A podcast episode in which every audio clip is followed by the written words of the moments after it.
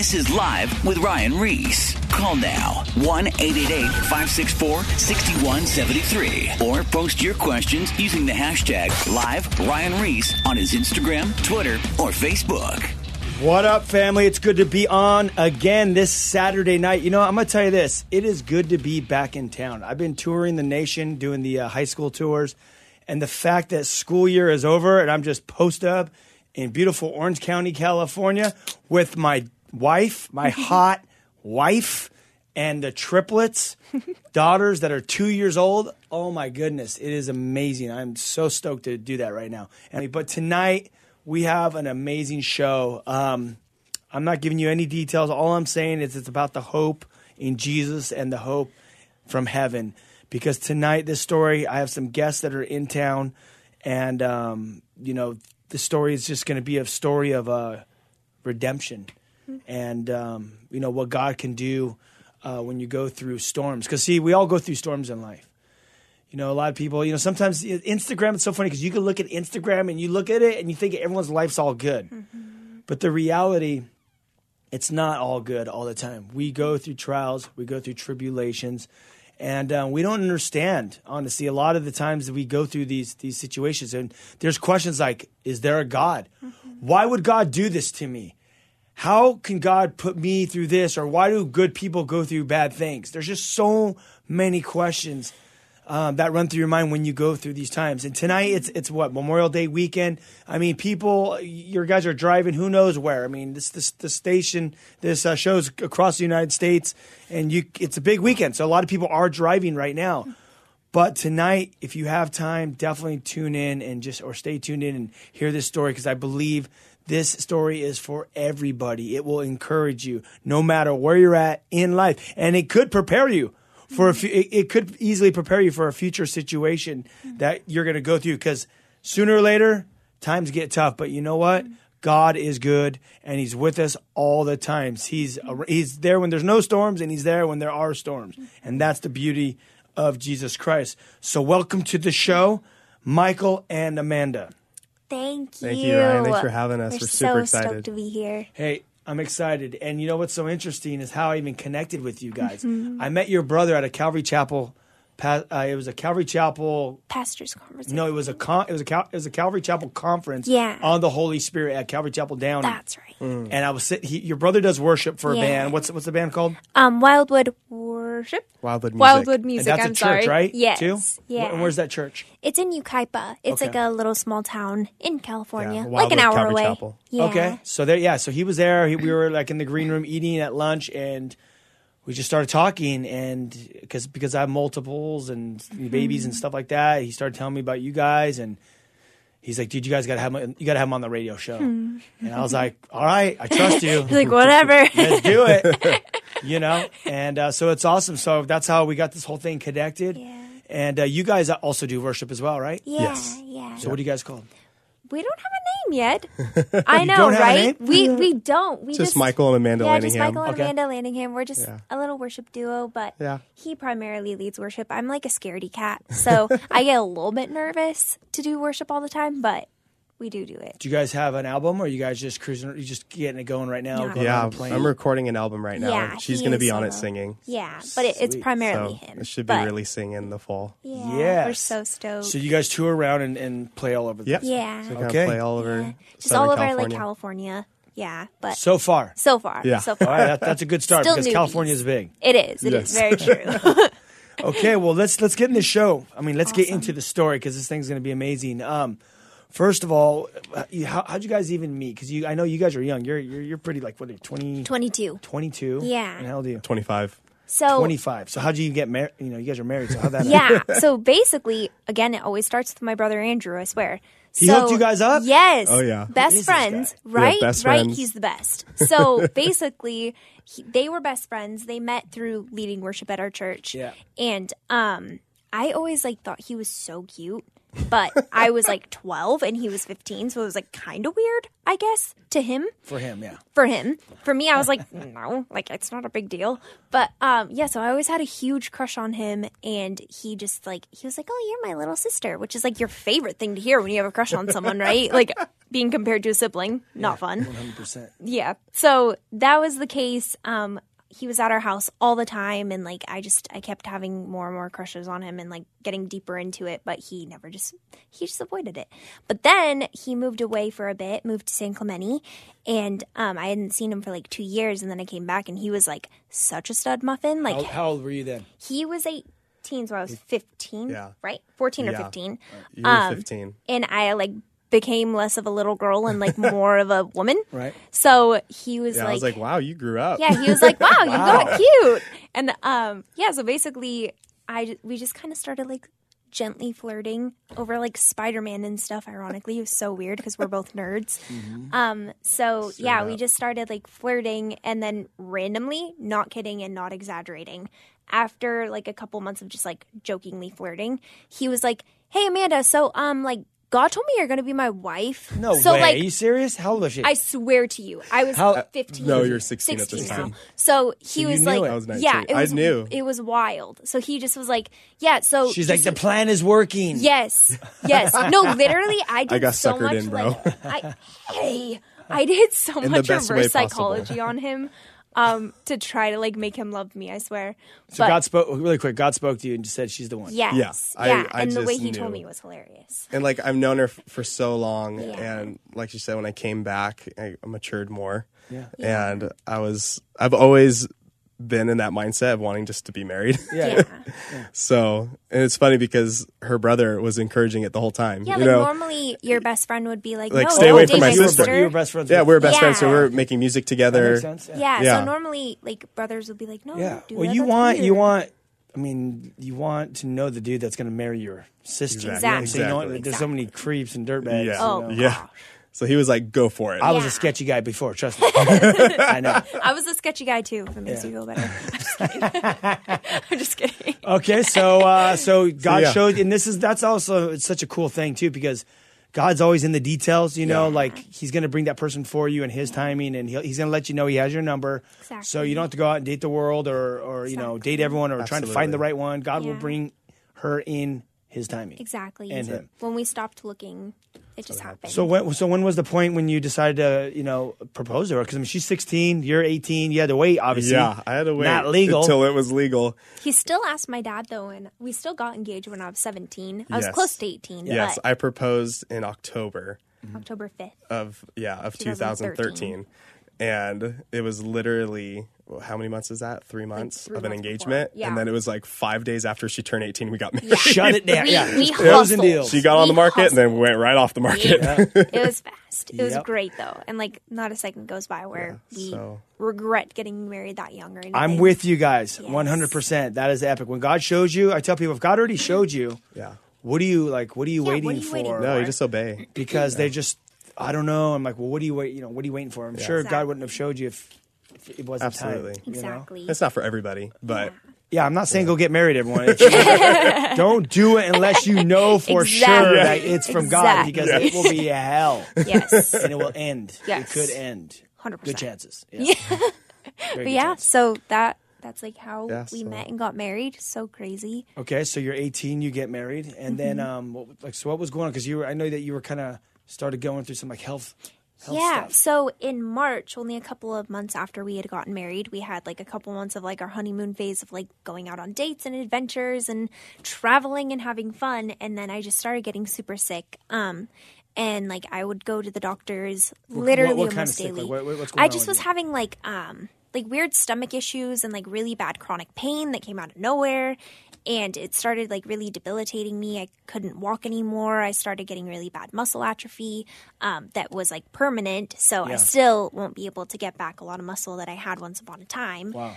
um, so i'll always be like pretty weak unless like god decides to like change that which would be wonderful. But um yeah so i just was having like a lot of pain and stuff and like just weird stomach issues and um I just yeah, it was just weird, and we didn't know what was going on. Um, they thought that it could have been like Crohn's disease. That was like the number one thing it was Crohn's disease because I had all the symptoms of Crohn's. Um, and I was going to the doctors weekly, and nothing was happening. Everything was coming back normal, um, and like I wasn't having really any strange, um, like what's it called? They just weren't finding anything weird. So um, it was just super crazy. And So they then couldn't pin. They, you have the pain, but they can't pinpoint. Yeah. Exactly. what- And what's we were going to doctor after like doctor, specialist literally after specialist. every other day, I was at the doctor. It was a different diagnosis almost every time. Yeah. Or, you know. Yeah, so so they randomly decided to send me to a general surgeon without knowing what was wrong. Um, so it was super random, but I was so young and naive. I didn't I didn't know to like think like, oh, that's a general surgeon doing a colorectal surgery. Like maybe that's not good, Right. and like maybe I should be seeing a gastroenterologist. I didn't know any of that because I was so young. Yes. So I just went to the surgeon, didn't ask any questions, got my first surgery. That was brutal. Um, and then I still was having issues, got a second surgery a couple of months later, and then I woke up from that one and knew something was wrong instantly. Um, like I was the exact same surgery, so it should have been the same kind of pain. Right. Um, but I just was like, something is really wrong. I don't know what's going on, but like this is horrible, and I couldn't tell what it was. Um, so it took two years to find out that I had nerve damage. So I again was going From through the- from the the surgery. surgery. Yeah. Yeah. So it Oh caused. But before getting to that point, um, even in that, it was like that was like our first big trial in our Yeah. marriage. Right. Because both of us were super young. We haven't experienced any kind of hardship. Yeah. You know, you, you say those vows for better or for worse, and it was like, boom. Yeah, you're already at the worst part. Huh? Yeah, and they, so like after that second surgery, it felt like it was just way worse. Mm-hmm. And there was times like where she would just be weeping in pain, like screaming, just at the top of screaming. And I had, had, I mean, I had to call the ambulance, and I mean, Too many times. too many times for that. And there's like these moments of I did not know Chro- what to just do, chronic pain. just chronic twenty four seven pain. And there's sometimes it would get worse. I remember just holding her, and all I knew it to do in that moment was just worship. Mm-hmm. I had no answer. I mean, I just would sit there and I held her, and I would just we would just worship and sing together until the pain would subside a little bit, Mm-hmm. and the presence of God would just come into the room and, and just kind of be there, and the pain would leave for a little bit, and that was just like kind of God was preparing us even right there, like Yeah. worship me when you're Heavy. starting to feel this pain. So Heavy. Yeah. How, man. Okay, so, so okay, what's going on at this point? You're, it's not getting better. You're at your second surgery. Yeah. So after that, um, it still was the same old issue, same chronically, but now I had this new thing that was worse and more painful that I didn't know what it was. And you're still going to the doctor, especially Every day, like literally every other day. I'm not exaggerating. Every other day, I was at Pain the pills doctor. aren't working. No, not even like slightly. So it was just like nothing was helping. They tried me on like a plethora of different things. Um, and finally, I ended up hearing from a couple of friends that had like Crohn's disease and colitis because that's what they thought that I had possibly. Um, they were like, "Oh, we went to this hospital in LA called Cedar Sinai, and they um, they're like specialists in all of that in in gastroenterology and all of that junk. So like that's where we get treated. You should totally go there. They can like change your life." So um, we waited a couple of months, and before I ended up going there, I ended up finding out that I was pregnant, which was like crazy. It was so exciting because I've always wanted to be a mom. Like my mom, my mom can tell you when I was little, I would like carry baby dolls all around and I would push them in strollers, and like all I ever wanted was to be a mom. It was like I always felt like it was like my destiny. So, So yeah, was the but you're best. okay. So you're pregnant. So you're having Yeah. this like amazing moment, mm-hmm. but Yeah. yet you're just like I got was chronic so pain, sick. I was so, and it's sick. all has to do with your stomach. yeah. yeah, and you So were you were pregnancy's in down the stomach to- too. So I mean, you're just what's going on in your head at this point? You're like, So it was just like I I was just like it was such a conflicting thing because I was Yeah. ecstatic beyond belief, but then I had such a fear that something would go wrong because of it. And then I was like, if something does go wrong, it's on me because it's my body and I'm carrying them. Right. Because that's what that's what you think, even though it's not the truth. It's what Yeah. you think. So um, I just was getting sicker and sicker. So at the end of my pregnancy, I was 96 pounds and I'm 5'5. So I was very, very ill. Um, that's like, that's pretty low for weight at um, like being pregnant. but Um, why? But while you're going through this pregnancy, um, you, you were on bed rest Yes, well. the whole time I couldn't. So walk. bed rest basically. couldn't Tell, even tell walk us to about the bed rest looks like. So people, because they people think that bed rest is sitting on the couch, just like pizza, chilling, watching TV. Yeah, no, No, I it's wish definitely not that that. would have been wonderful. What does bed rest look like? So for me, it was like I literally I couldn't even go to the restroom, which our bedroom. I would sleep on the couch most of the time in the living room, which is like maybe four feet away from the bathroom. laying flat, right? Yes. So it was really close to the bathroom and stuff, and I couldn't even do that myself. I would have to help her. Um, I couldn't bathe myself at all because I was so weak. My mom and him would have to carry me and like bathe me because I couldn't even like lift my arms on my own. Um, it was gnarly. My my mom and him were like champions. They literally did everything for me because I couldn't do anything. My mom would have to like shave my legs for me and stuff too. So um, I was literally just flat on the couch, consistently in agony, praying my butt off. I just I would read books. I would read the Bible. I just would try to do anything to like concentrate on anything else and um, I just tried to stay hopeful and honestly, my sons were the only things that really kept me hopeful. Like my pregnancy was the thing that I was like, I can get through this. Like I have two beautiful boys on the way and like even if um sorry. That's right. Even if I'm not okay, at least like I'll have them and like if I can't chase them around the house, who gives a crud because they're still going to be here. Um and like I said, sorry, go ahead. No, no, no. Keep going. I want to ask you about as when Go you for it. when you were going to the doctors. Um, when you when they were watching the pregnancy, when they Yeah. t- tell us about that experience when the um, as the how they discovered them and then the Yeah, process yeah. through that whole Yeah, thing. sorry, I keep skipping. No, no, it's fine. um, We're So We got plenty of time. Okay, go ahead. So, we, when we first found out we were pregnant, it was actually Oh, just showing a singleton. And which means one baby. yeah, just one baby. If anyone Shows you one, doesn't know. shows one baby. There's one Yeah. baby. So, you know, and we were just super excited. And then what was it like um, 10 weeks later, we go in for another ultrasound. Yeah, because they thought I was actually having a miscarriage, so Yeah. they had me wait a couple of weeks um, before getting another ultrasound because they wanted it to properly pass. If it was a miscarriage, and then they would know for sure by the second ultrasound. Exactly. And then, um, so they do another ultrasound, and then uh, OB-GYN says, okay, there's one heartbeat. And then now there's another heartbeat. And I literally thought the baby had two hearts. Like I was so So you're like, confused. oh my gosh, the baby Our has- baby has two hearts. Yeah, I was so confused. Yeah, But they're they're like, no, that there's two babies, and then it hit us like, oh my gosh! So it now was it was uh, it was they're i- scary. They're they were identical. Twins. identical, Yes. yeah, Which we So one egg split. Yeah, so Yep. we didn't know that at that point yet because it was still like only 10 weeks or something. Um, it was pretty early on, so they didn't know if they were identical or fraternal yet.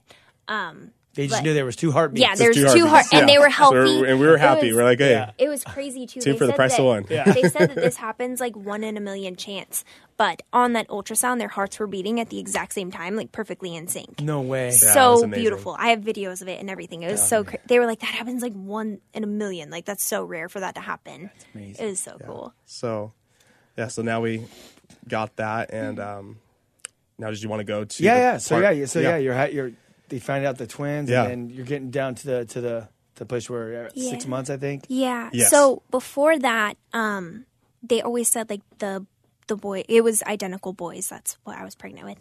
Um, they always said that they were like perfectly healthy. Everything was good. Everything was moving along well, and there was no issues or anything. So I was under the impression that everything was like fine and dandy. Um, but also, I was getting like really brutal bruises on my stomach, and I was like, "Where is that coming from?" Because I wasn't falling or anything, but um, my belly was stretching, obviously for pregnancy. So I just assumed it was because of that. Um, but yeah, I was getting like gnarly bruises all over my belly, and my stomach would get really like weird. And um, I just was like, "That's weird. Like, is that normal?" It's my first pregnancy, Right. so I didn't have anything to compare it to. Right. Um, and my sister was also pregnant with identical twins at the same time. And I was like, hey, like, is this normal? Did you get this? And she was like, no, I didn't experience any of that. So I was always kind of like cautious and worried that something was up because of that. But I just tried to put it on. Oh, my stomach's just stretching. well, what were they saying when you were going to the doctors? Telling them about this stuff, Nothing. about the bruises or anything. Nothing. Yeah. Oh, it's fine. It's normal. You're yeah, they fine. just kept Everything's moving along fine. that it was great. So we had no inclination Not even the slightest. that the pregnancy was, you know. Um, so now fast forwarding to September when we were telling you about going to that Cedar Sinai to see Of the 2016. specialist. Oh yeah, yeah. So this So how many at- months are you at this At point? this point, we're about six months. Okay. Yeah. about 24 weeks. So we go in to see the specialist um, for Amanda to, you know, just really get down and diagnose what's going on. And uh, they do some testing. And um, one of the doctors comes in and says, basically, you have twin to twin transfusion. And I don't know, babe, if you want to kind of Break that- explain break that down. Okay, so I had never heard of it. Um, I had heard stories like of this happening, but I didn't know the actual terminology or anything. So basically, twin to twin transfusion syndrome is something that happens if you're pregnant with identical twins. It can happen. It's actually pretty common, unfortunately. Um, but when you're pregnant with identicals, they share the same placenta, and with that, um, your placenta is where all the nutrients come from. So when you have them sharing the same one, sometimes one of the babies gets all of the nutrients and the other one gets like hardly anything. And typically, one of them can pass away or the other one absorbs the so other twin. for like be- a better visuals, basically like a hose is coming down with food. Yes. And one's taking the whole hose and not giving 100%. the other yes. the other one the hose So- to eat. So the one that's getting all the nutrients is really big. Sometimes they get too big Mm-hmm. because they're getting over like nutrients. They're getting too many nutrients, and then the, I don't know how to word that. And then the other one is very tiny because they're not getting the nutrients. So um, yeah, it's just like super. So that was happening to Yeah. Yeah. and that's actually what the bruises was from Yeah. on my belly was because of the syndrome. But how are the bruises happening? Because the the one kid. I have no idea. I guess just it's just a- a all of a side part of effect it. of it. It's- That's it's crazy. Just It's just like a Yeah. weird symptom and of it, I guess. The thing Okay. is, we went in there not even for the pregnancy. Yeah, this was all was for for her myself. health stuff. So then this gets thrown at us, and we're like, True. whoa. So we start freaking out. Yeah. And then right away they said, okay, we need to set you up with the surgeon. He's the best in the nation. Mm-hmm. And basically they go in there and, and um, they laser the Yeah. placenta in half so that the nutrients are split Exactly. between the babies. equally. Right. Yeah. Dude, that's crazy. They didn't catch it way before. Yeah. So, okay. Okay. So, a little secret here. Yes. The hospital I was getting treated at mm-hmm. knew that I did have it. They mm-hmm. were 100% aware, but didn't treat me for it. And I was extremely high risk pregnancy. I should have been getting all sorts of treatment. A specialist. And I put myself on bed rest because of how sick I was. That was not doctor's orders. That wasn't doctors. Not at all. That was just me. Oh my goodness. So um, they 100% knew about it. The hospital I was at that was treating me called them to like inquire about it and see if they knew and why they weren't treating it. And they had no response. They just were like, "Yeah, we knew, but we didn't think it was that like that big of a deal." So they literally knew about it, and if they would have done their jobs, my sons would most likely be here today. It's just wild to think about. It's gnarly. Sorry, it's so much information. No, no, it's it's. So now here they are. They're saying they want to they want to do the surgery Yeah. to to split it so the kids can get enough food. Yeah. What happened? yeah. So, um, I'm apologize if I cry in advance. But what ended up happening was, um, I I had an MRI that morning and it was safe. Like they they covered the babies and everything, and everything was okay. Um, and during the MRI, actually the morning I woke up, I was having really bad cramping, but I didn't understand. Like I didn't. Again, it was my first pregnancy. I didn't know what labor would feel like or not. Um, and so I was having really bad cramping, and I, in my heart, I felt like I knew it was labor, but I was like too terrified to actually admit it. Um, so I got the MRI, and I started having a really severe panic attack, and they had to take me out. Um, like there's like an emergency button where they'll pull you out of the MRI, and I couldn't finish it because I was like panicking so bad because of it. Um, so this was like three in the morning, and um, it was October 2nd of 2015. And so um, I just felt really weird. I was in a lot of pain, and I was like, I'm pretty sure I'm having labor and like contractions. I don't know for sure, but I think it might be. I was like talking with my brother and sister and my mom the whole time because I was like, I think something is going on. Right. Um, so they ended up hooking me up to the monitor. Um, I don't know what they're called, but like something to monitor the babies and their heartbeats and contractions. And Right, I was yeah. having contractions. Then it ended up being like every four minutes apart, I was having contractions. So it was like I was in active labor. Um, and they had given me like all of the medications to try to stop it, and nothing was happening. Um, Because you're at six months right now with these kids, and Yeah. it's a little ear obviously Very. very early. Yeah. 24 so weeks. yeah, 24 weeks pregnant. Um, actually 23 in like five days. I was like under the mark. Um, cause like 24 weeks is when you're allowed. That's like when you're still considered not a baby, if that makes sense. Oh, so after the, 20, to the to the, liberals. yeah, yeah, So 24 abortion. weeks is like the They're all, legal. the heart's beating, but it's not a baby. Exactly. and it's not alive. Literally, they called them fetuses the whole time, even after they were born. And like we would After they're born, And we like yelled at that. He yelled at them and was like, "Call them by their names." And then they started calling them by their names. Fetuses, they're babies. like, what is wrong? So yeah, it was still really early. Um, and while I was hooked up to this thing, I was like, um, I was like, I felt something happen, and I was like, I think something is wrong. Like, I feel like I just peed myself. What happened? Um, and so they checked me, and they saw that I was dilated to a 3 Um, and so they were like, crud, you're really in labor. We got to try to stop this. They gave me more medication. Um, that just make you feel crazy. These medications are like wild. And within five minutes, I went from three centimeters to 10. So I was supposed to get a C section, um, but because it was so intense and so fast, I had to just give birth naturally. Now, something was going on though, because we, when we talked earlier, you were saying that you know the doctors told you something about what was going on with the kids before the kids started coming out. What, what- yeah. what was oh, that? yeah. So Let's talk about that. go ahead. Just about how the boys, um, like, wouldn't be born. Yeah, yeah. So basically, now that she's dilated to ten, there's no stopping. They're they're coming. They're on their way. Mm-hmm. And a doctor comes up to me and says, you know, they're not going to be born breathing, and we think it would be better if we just terminate the pregnancy. Basically, abort your children. And we were. W- Just, was there no heartbeat at this time, or No, there was heartbeat. So they're both heartbeat, but they're breathing. saying- but why weren't But they're they saying, be oh, well, they're not going to be born breathing. Like So it's, better to it's just impossible. kill them now. but why? No We had no reason. clue. They They just didn't. They because it, it's just easier It's- for them. yeah, it's less yeah, work Could be a money them. thing. Yeah. And So they're saying abort the kids now. yeah, they're saying heartbeat. terminate it, and we're like, no, we're Yeah, their both of them parents. we still love them, and we want to. We're going to hold on. You know, Mm-hmm. we believe in a big God. So, so sure enough, you know, we just said that, and here they come, and they both were born breathing.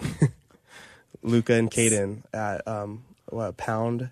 One pound. One and, pound and like, then- three ounces, and the other one was eleven ounces. Yeah, So with that, this is like a total miracle. I'm sorry to interrupt, but this one is just like crazy to me. So most babies, when they're born, even if they're healthy as can be and are like 12 pounds, Mm-hmm. usually they can't breathe on their own. Typically, um, when they're fresh out of the womb, Mm-hmm. and they have to have some kind of care and like they, Incubator. you, yeah, well, something to just help them breathe. They like use this little machine to suck stuff out. stuff out, yeah. So most ba- most babies, even when they're super healthy, can't always breathe when they're first first born. Um, they breathed on their own 100% with severely premature lungs for seven minutes. Wow. yeah. Seven minutes of them just being on their own, just lying on a cold table by themselves with no care, no treatment. Why are they doing this? And that's the thing is like, so the first thing that was the miracle in itself. You know, Mm-hmm. they're telling us, well, they're not going to be born breathing, and then boom, they're born breathing. They said they had a 3% chance of Yeah. coming out alive. And then they come to us and say, well, do you want to do comfort care? Which that's just like a good way of saying letting them pass skin to skin mm-hmm. and not giving them any nutrient or putting them in a NICU, nothing, mm-hmm. just letting them, and when they need a lot of medical attention, you know? So they said that. I said, well, what's that? And then they mm-hmm. explained it. I said, absolutely not. Like, get them into the NICU right away. Then Um, finally so it all was just a madhouse. I mean, we're both weeping. Our family's in there. It was like There it was, was- like a war zone. like There was, like- this is crazy, dude. there I'm so was- pissed right now. Thank you. it was too. it was like a war zone. There in was there. literally like 20 people all in my room. These doctors are a bunch of morons. yeah. Thank you. This whole Yeah. Thank you. Yeah. So right away, and so they were doing nothing at first for like seven minutes, as she Seven was minutes saying. of them being And then when I said no, get them in the NICU, I'm starting. You know, I'm getting We crazy were, now. my mom was screaming at them. Yeah. I was screaming at them. I kept saying like save them over me.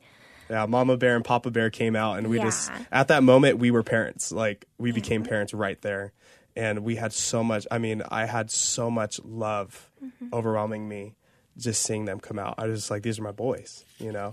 And at that that you know, you know, as a parent, your instinct is just to protect and love and give everything of yourself. So at that moment, that's what we did, and you know, it was so hard because my I have my wife that's like practically dying from this disease that she was having, um, and different things going on. And then I'm with my boys that are fighting for their lives, you know. And it was it was amazing. I, so Luca, he was a smaller one, and I got to cut his cord, and it was just like this most amazing moment for me, you know, just to have that and bond with that. And and right after that, they sent him up to the NICU, so it's like they had him stable. And it was insane because now they're telling us, okay, well, they're just gonna have minutes. You know, we don't know how much longer we have with them. Um, They won't make it through the night for sure. yeah, they they're not going to make it through the night for sure. So we're just like, we don't care. Like, give them the best care that you possibly can. Yeah, even if we have two seconds with them, it's worth it. Yeah. All right. Well, we're gonna. Um, man, this is a heavy, heavy, heavy stuff. We're we're gonna go to the break right now. We'll be back in a couple seconds.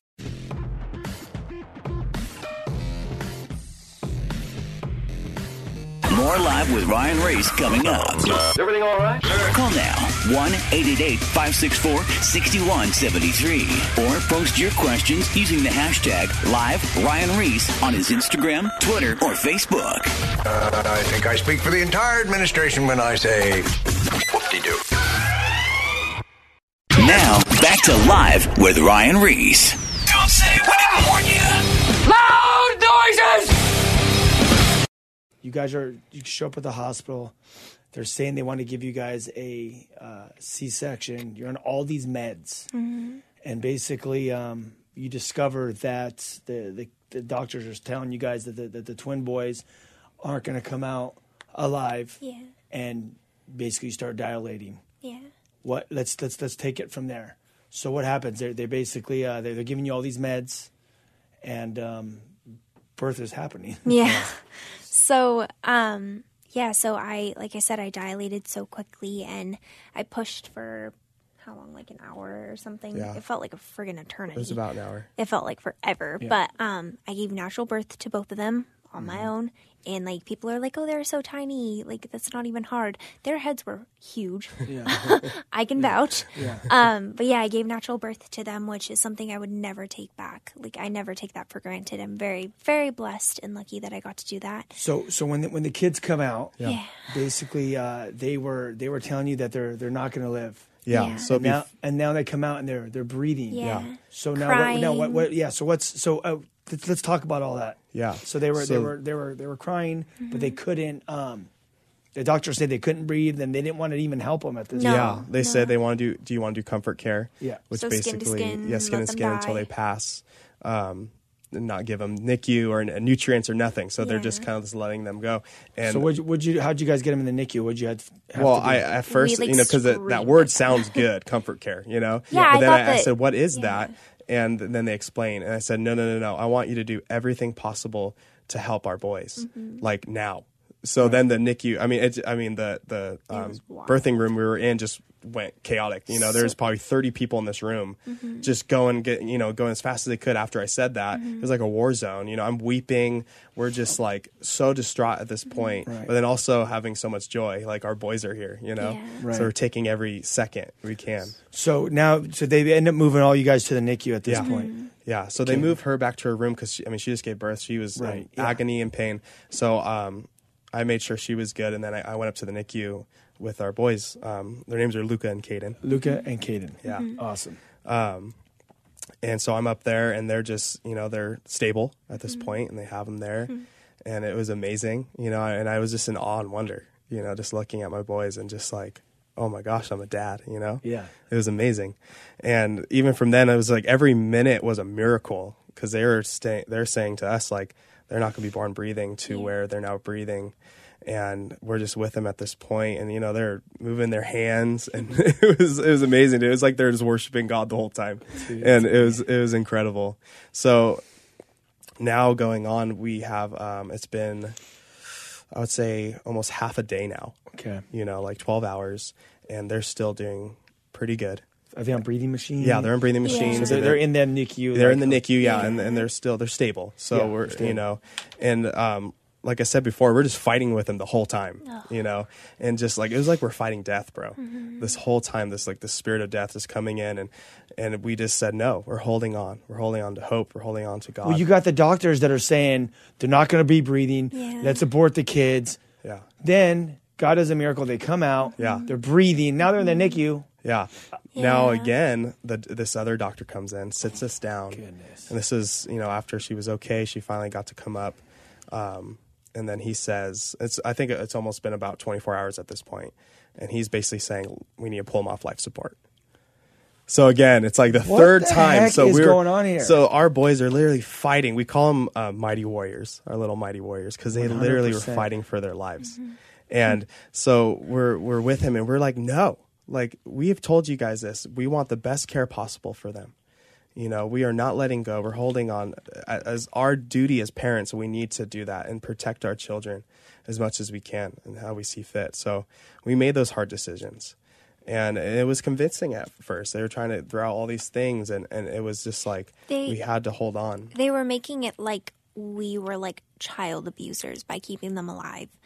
Um, they were like, they're in so much pain. How can you do that? You're making every, everything worse, and you're only making this decision because you won't be able to live your, with yourself if you take them off of life support. Yeah. They literally said that. Just the enemy, man. And, I mean, like, we were just fighting with it was just the I was like I'm sorry but absolutely not. I was like how how much of a percent do they have to live? And they said 3. And I said I don't care if they have 1%, like you're you're saving them. Sorry. Like sorry We believe- not 'cause sorry. We, we believe in a God, obviously, that Exactly. can do anything. Exactly. And like it, they had already made it past what they claimed they would. So I was like, obviously God's showing himself. So why am I going to give up now? Like, I'm not going to do that.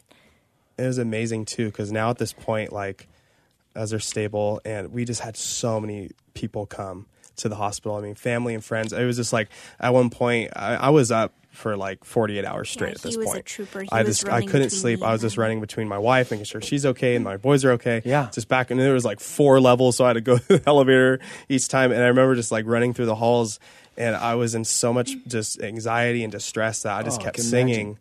you know, worship songs and just trying to keep my head on straight and just like just telling myself and reading scripture and just like getting in this, you know, this mode of just holding on. You in know, the middle of the kind of faith. craziest situation you've Yeah. ever been in your life, you're just shouting out, reaching out to God. I'm just re- yeah. because there's nothing else you can do at this point. Yeah. yeah.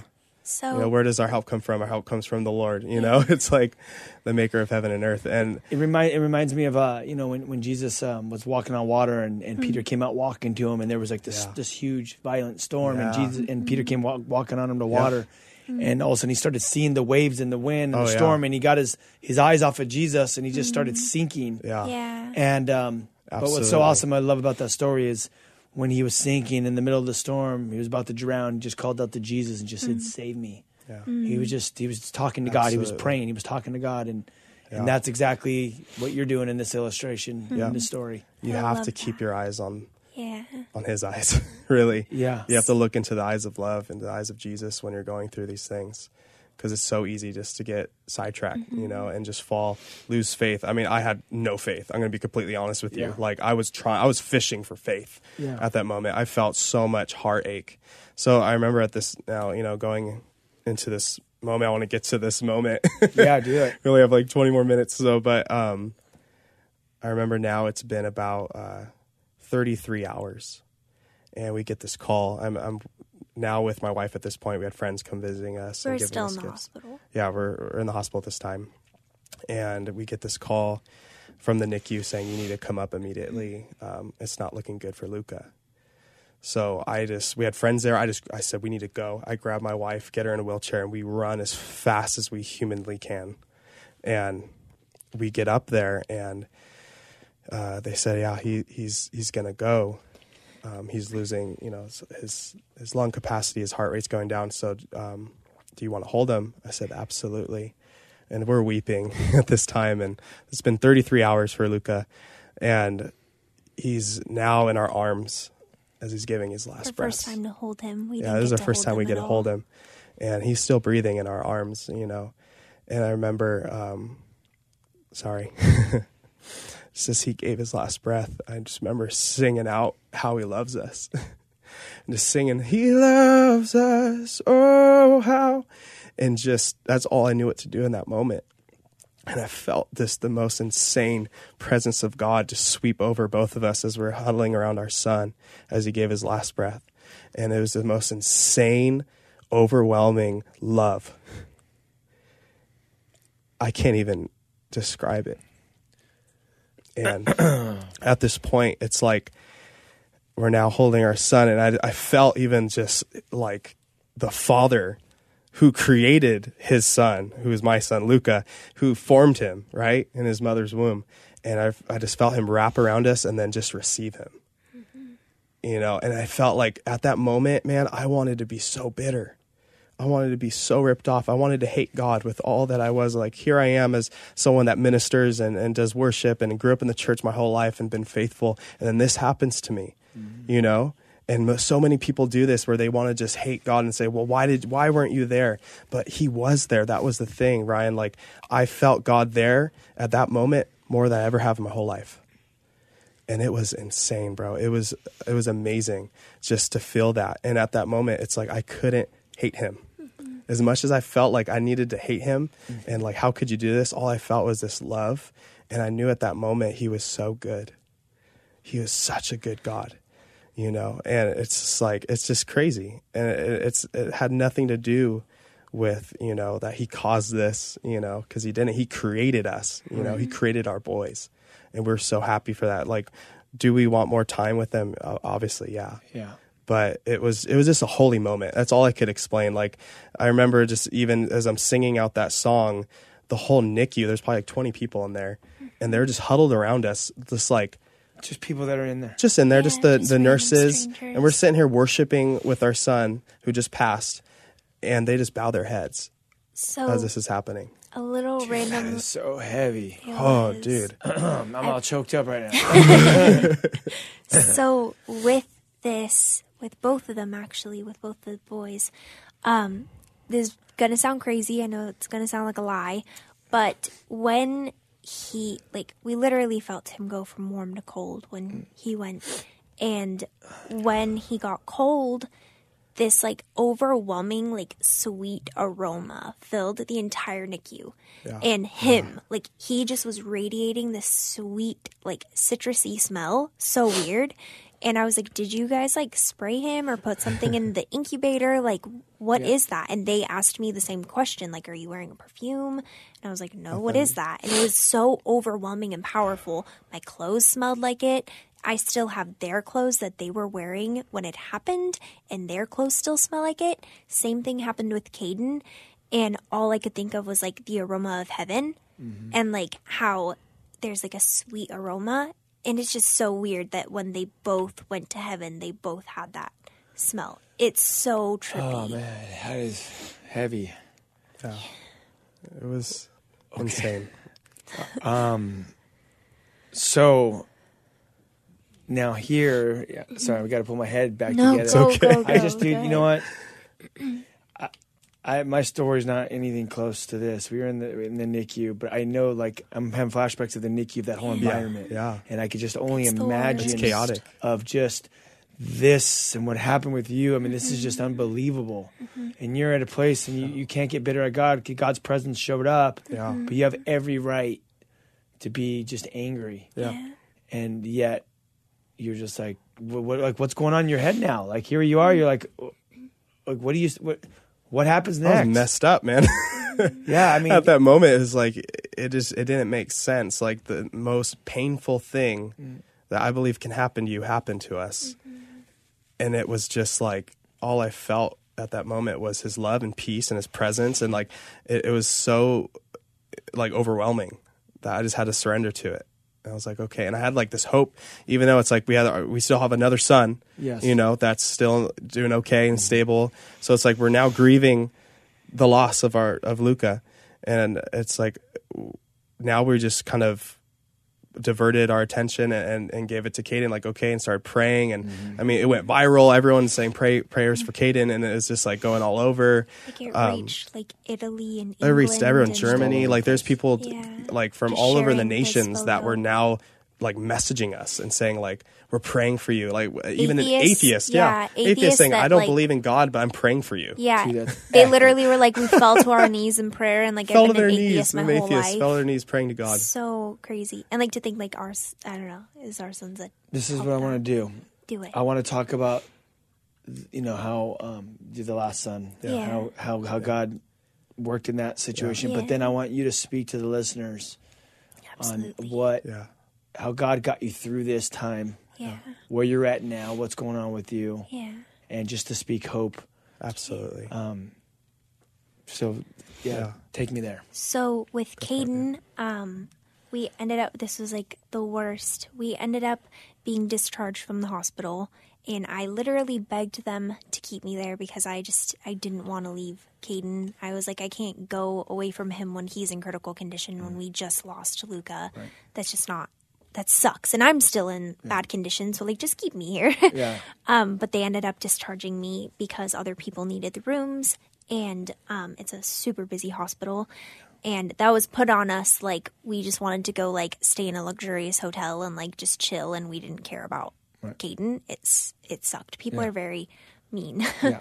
so we ended up staying at the closest hotel humanly possible, which was like a mile away. But in LA, that takes like 15 minutes to get anywhere, even if it's only a mile. So we go to this hotel, just like freaking out the whole time, just worried. We didn't want to leave Caden. We kept going to see him and staying with him um, as much as humanly possible all throughout the night.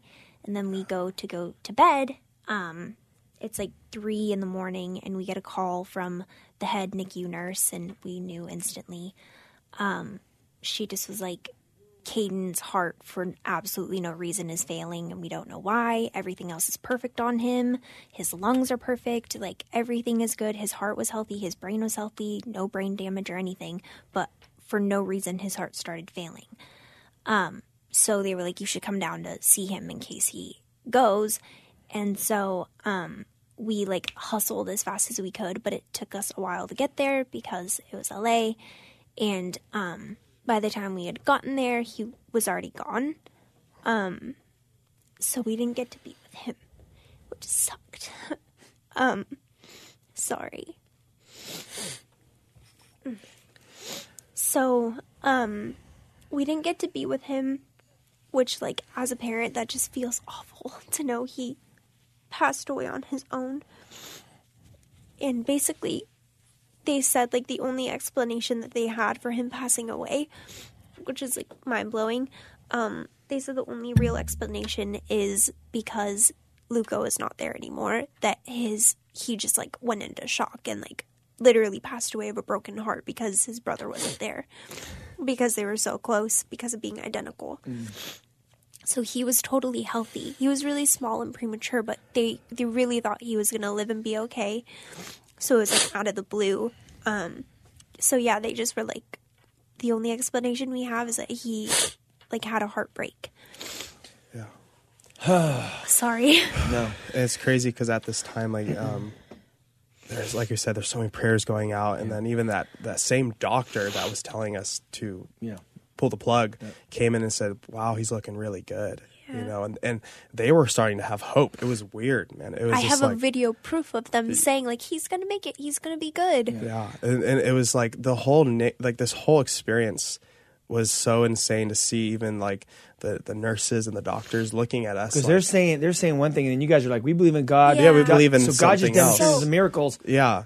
So they're So- seeing this, and we're just like they see us how we're just even how we're dealing with grief and how we're like, Yeah.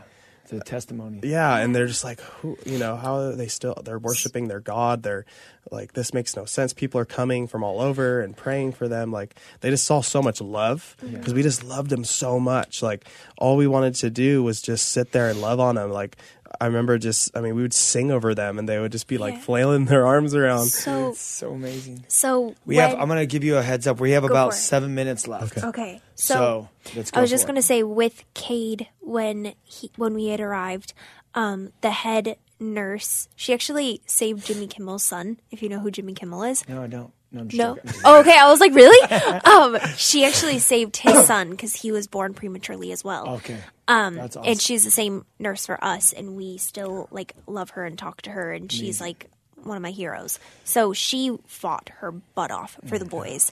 So she came in with Caden um, after he was gone, and she sat with us and wept with us and prayed with us. Mm. prayed with us. And she worshipped with us, which is crazy. Like that's I think against the law for people in that industry. But she literally sat with us in the room and like just was loving us and hugging us. And she like she just always keeps up with us, and she she like saved she gave us the time that we got to have with them and like i wouldn't take that back for the world people always ask like if you could change it would you because of how painful it was heck no like i would do that a thousand times over again even just to have one second with them like they're my baby boys they're my everything and like they're a part of me and always will be but it's just crazy So, I got a question for you.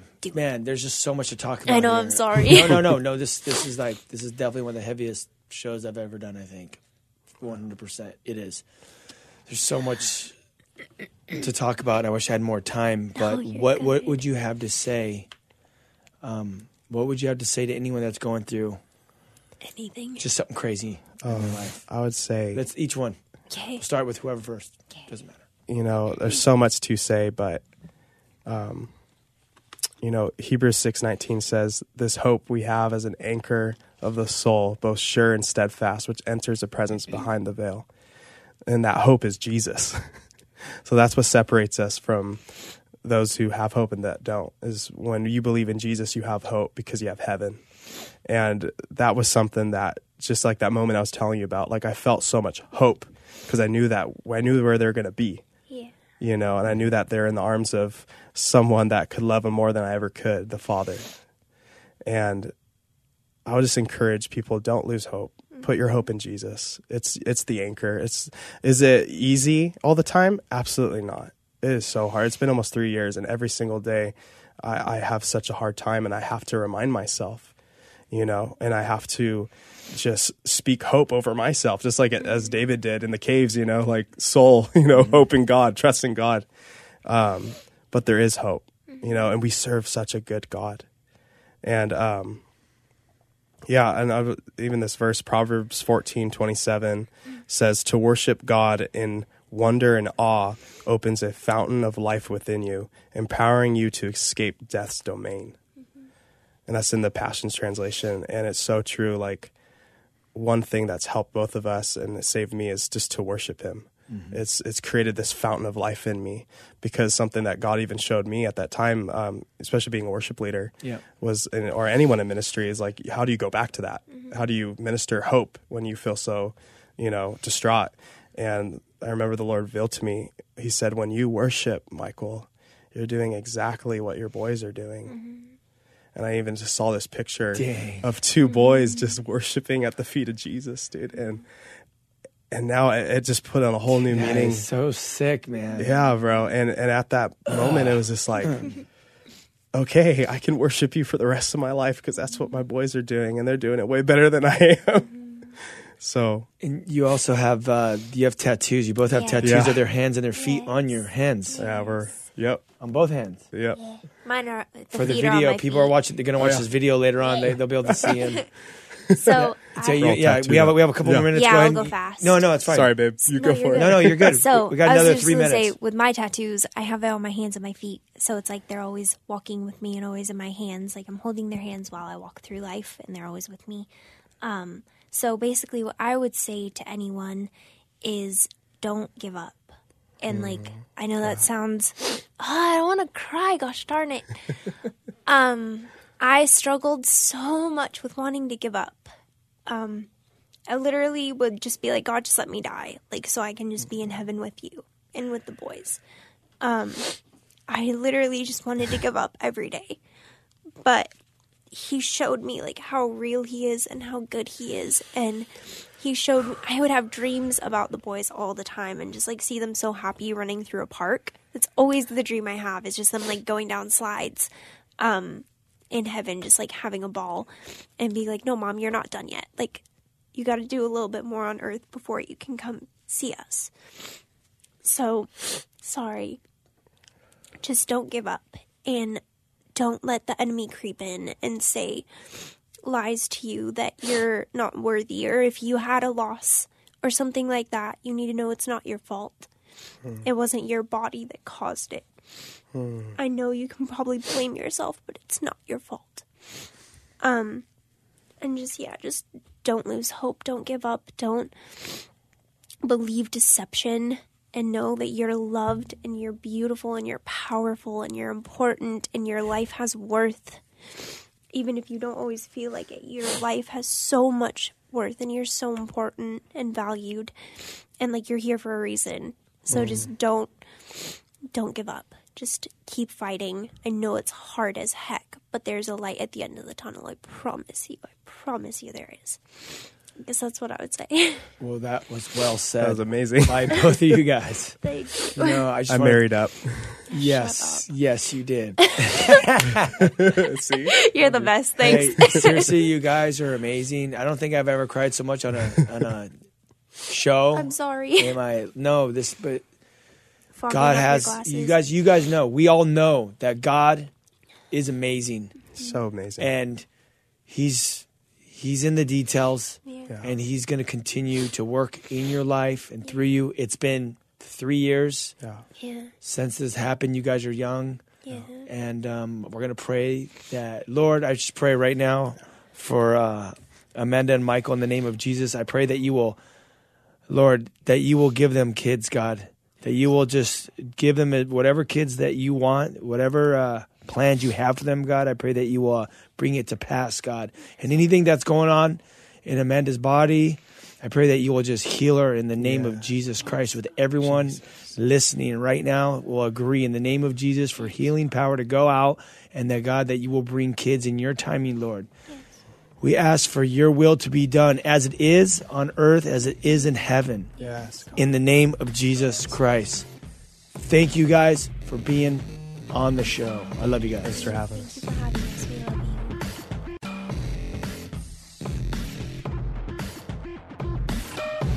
This has been Live with Ryan Ries.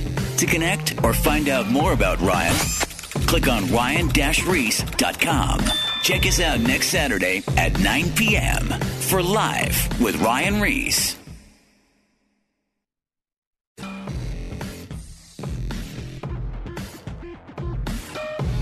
This has been Live with Ryan Ries.